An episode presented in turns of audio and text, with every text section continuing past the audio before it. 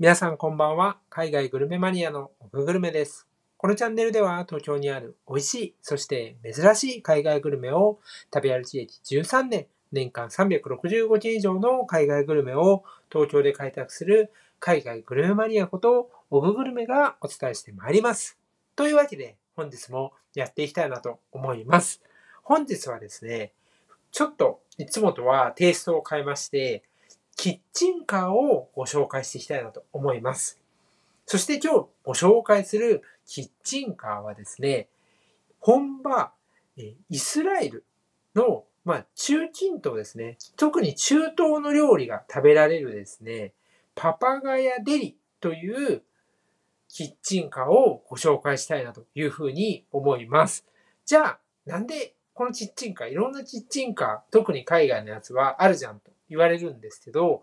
ま、なんでこれを紹介しようかなと思ったかっていうと、二つ理由があって、一つ目っていうのが、この、あの、イスラエルとか、こう、エルサレムとか、中東ですね、こっちの料理を出すキッチンカーって非常に珍しいっていうことがあるんですよね。そして、二つ目っていうのは、この中東の料理であったり、こう、エルサレムの料理っていうのは、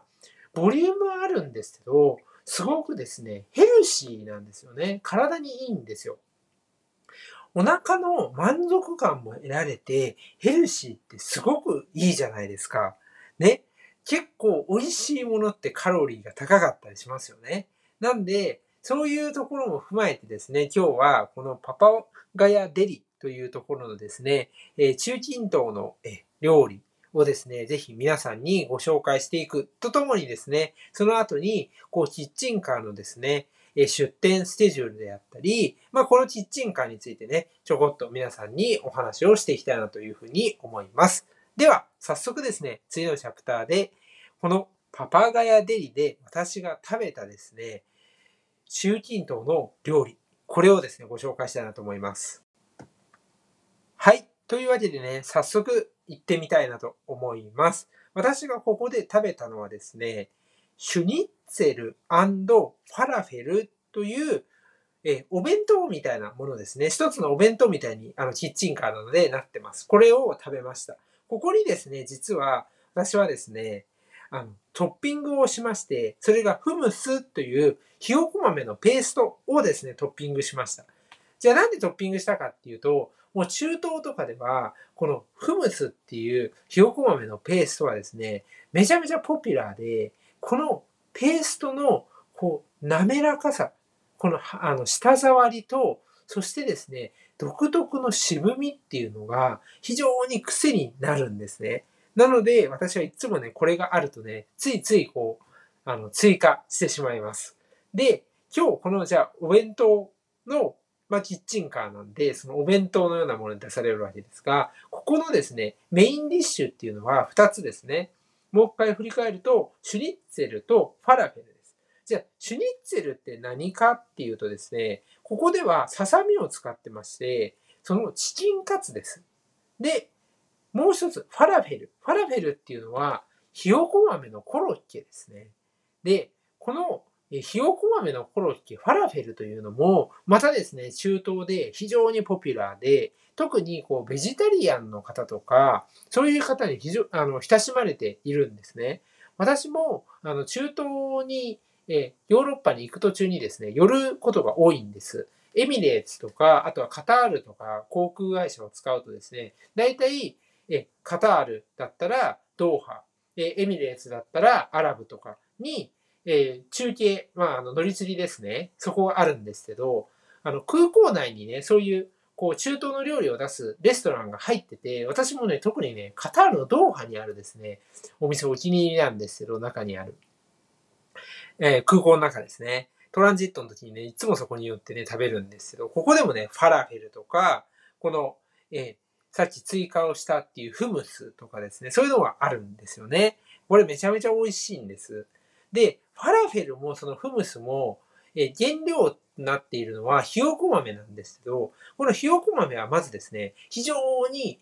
ヘルシー。まずここはヘルシーなんですね。そして、もう一つっていうのは、ひよこ豆ってね、お豆なんで、結構ちゃんとね、ボリューム感もあるんですよ。中をね、こう、ひよこ豆のコロッケ、こう、パカッとこう、二つに割ってもらうと中が緑色をしているんですけど、非常にですね、こう、渋みがあって、美味しいんですよね、これ。結構、あの、あんまり感じたことのない味かなと思うんですけど、意外にね、これ食べ出すと癖になるのと、しっかりとお腹に溜まってくれるので、全然そのヘルシーだから、全なんか物足りないな、みたいな、そういうことないんですよね。そしてもう一つは、この、えー、シュニッツェルですね。シュニッツェルは、まあ、いわゆるカツ、カツですね。で、これもささみを使ってることによって、非常にですね、ヘルシーになっていますし、じゃあささみを使うとなんかパサパサするんじゃないのと思ったんですけど、いやいや、全然ね、しっかりジューシー感もあって、さらにですね、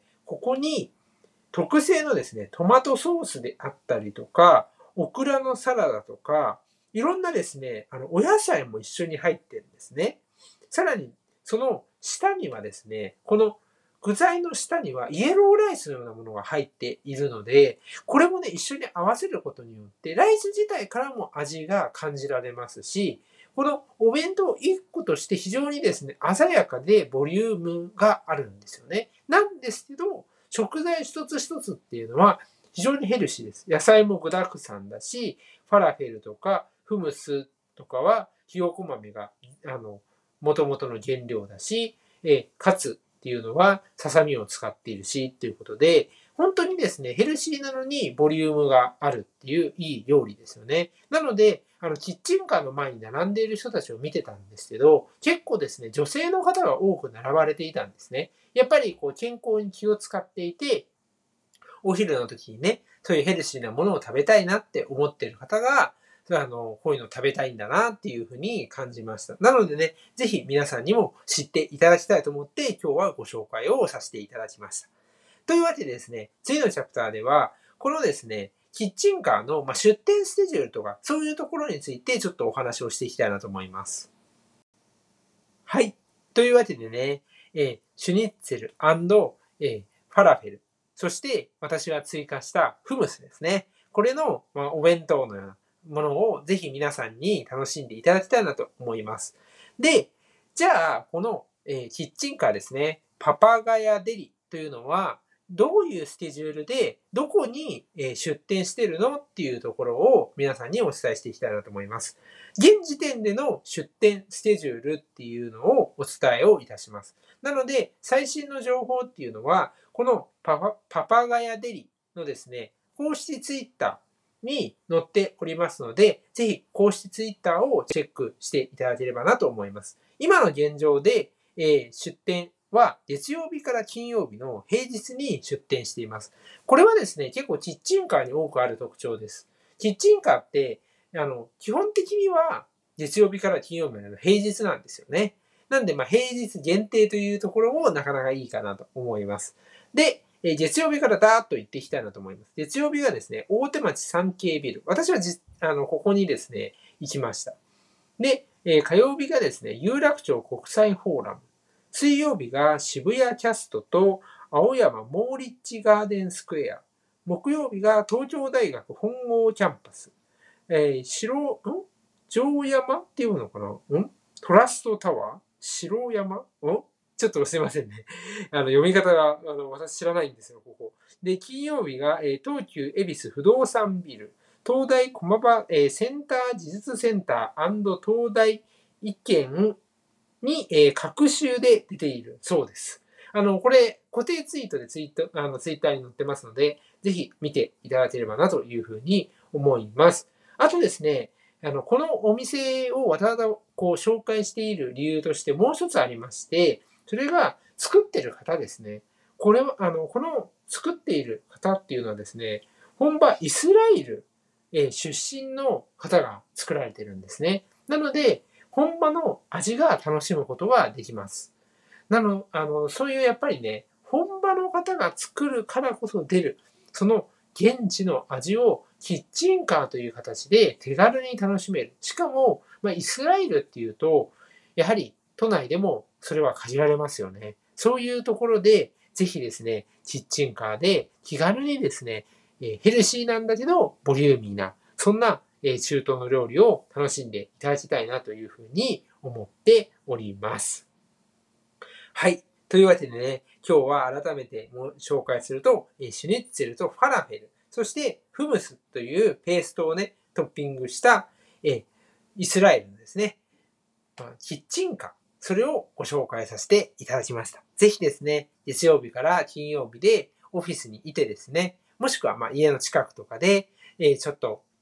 どれか何を食べようかなっていうふうに悩んでいる方はですね、たまにはこう、お店ではなくてですね、キッチンカーとかにも足を運んでいただけると、新しい海外グルメとの出会いがあるかなと思いますので、ぜひ、機会がある方、あの、機会があればですね、行ってみていただければなと思います。え、そんな感じですね、今週も今日で金曜日ということで、えー、土曜日、日曜日、ちょっと台風がね、えー、沖縄の本島とか西日本に上陸するのかなという感じで、えー、結構危ない状況なんですけれども、ぜひですね、暑さにも負けずですね、えー、美味しい、そして珍しい海外グルメを食べ歩いていけいただけたらなというふうに思います。それではそれでは今日もご視聴ありがとうございました。さようなら。